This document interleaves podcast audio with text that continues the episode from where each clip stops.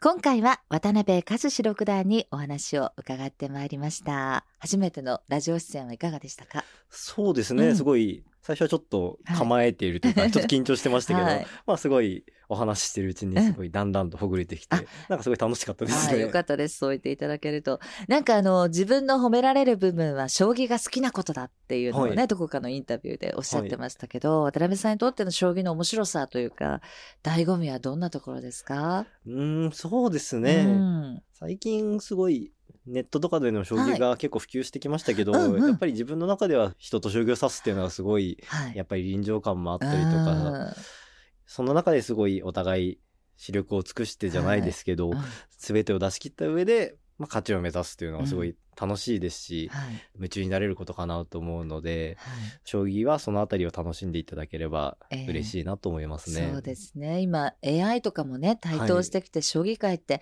随分大きなあの変化はい。があったと思うんですけど、生身の人間と相対するっていうちょっと忘れかけているアナログさっていうのかな、んそういうのも将棋の魅力の一つなのかもしれないですね。そうですねう。んやっぱり相手の表情を見たりとか、うんうん相手の息遣いをはい。感じたりとか、うんまあそれだけでも結構、その将棋を楽しむという面でもだいぶプラスアルファになるところかなと思うので、うん。たくさん将棋を指してはい。楽しんでいただきたいなと思いますね。そうですね。楽しむっていうのを、そこを伸ばすのが大切ですかね、やっぱりね。うん、自分は基本的に楽しいところはい。を伸ばしてればいいかなというか、うん。あんまり無理に嫌いなことをしなくてもいいかなと思う人間ではあるので、はい。なんかその楽しいを伸ばすためにどんどんそこを成長していくと、うん。その苦手なところにも挑戦しするような気持ちになっていきますし、はいそういうモチベーションが上がるかなと思うので、うんなんか楽しいを伸ばすことってすごい大事かなと思いますね。はい。まあ、指し将っていうのかしら。将棋ね、うん指す方は、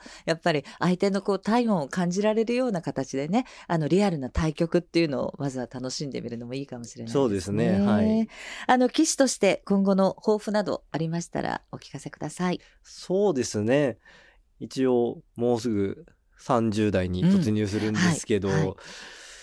なんか一応棋士になった時に師匠に20代までは伸びるから頑張れと言われて まあとりあえず棋士になって5年頑張ってきて、えーはい。うんまあ、結果出た部分も、まあ、ちょっともうちょっと頑張れたかなという部分もあったんですけど、まだまだトップ棋士の方と将棋を指す機会とかがそんなに多い方ではないので、うん。そのような機会をコンスタントに増やしたいなというのと、はい。まあ今はもちろん皆さんご存知の藤井聡太八冠はいがいらっしゃいますけど、実は一度も将棋を指したことがないので、あ、そうですか。もう今やっぱり全部タイトルを持たれてるので、うん対局する機会を作るのが難しいというか、私がすごいめちゃくちゃ勝ち上がらないうんと対局できないので、そういう機会を、藤井八冠と将棋を指す機会を作るというのが一つ目標ではありますかね。あそうですか。じゃあ番組でも応援をしておりますので。ありがとうございます。はい。もしあの結婚にご興味が向いたら、また番組に、あの、朗報、嬉しい報告も届けていただけると非そう常に。ですね。ね。もう縁頼りかもしれないですけど。嬉しいです。はいぜひ頑張ってください。ありがとうございます。えー今回は渡辺和志六段をお迎えしてお届けいたしました。楽しいお話ありがとうございました。ありがとうございました。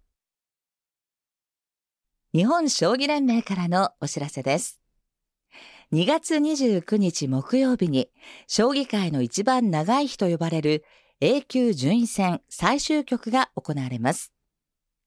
誰が藤井聡太名人への挑戦権を獲得するのか、将棋ファン必見です。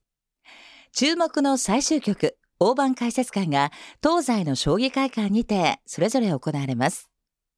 東京将棋会館では解説棋士に中村治九段、千崎学九段、合田正孝九段の3名に加え、2月8日の順位戦で A 級に昇級を決めた千田翔太八段も参加。野原美蘭女流初段も加わった豪華メンバーで19時10分より千駄ヶ谷の東京将棋会館2階道場にて行われます。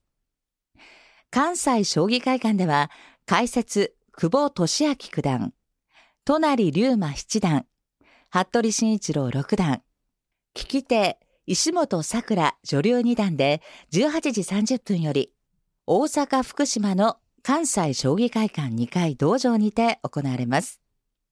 将棋初心者から有段者まで幅広い皆様に分かりやすく解説をいたします。チケットは絶賛発売中です。詳しくは、将棋で検索して、日本将棋連盟公式ホームページよりご確認ください。また、3月3日日曜日には、藤井聡太棋王に伊藤匠七段が挑戦する第49期棋王戦コナミグループ杯5番勝負第3局が新潟市の新潟グランドホテルにて行われます。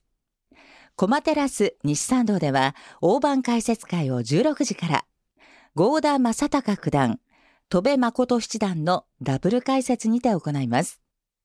コマテラスの解説会では、騎士との距離の近さ、丁寧な解説が売りになっていますので、将棋未経験者でも楽しむことができます。こちらもチケット絶賛発売中です。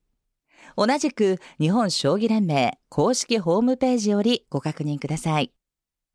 なお、コマテラスは毎週火曜日が定休日ですのでお気をつけください。コマテラスへようこそ。今回は渡辺和志六段にお越しいただきました。将棋界師匠と弟子の関係というのは様々ですが、渡辺六段と豊川七段とのつながりはとっても素敵だなと思いました。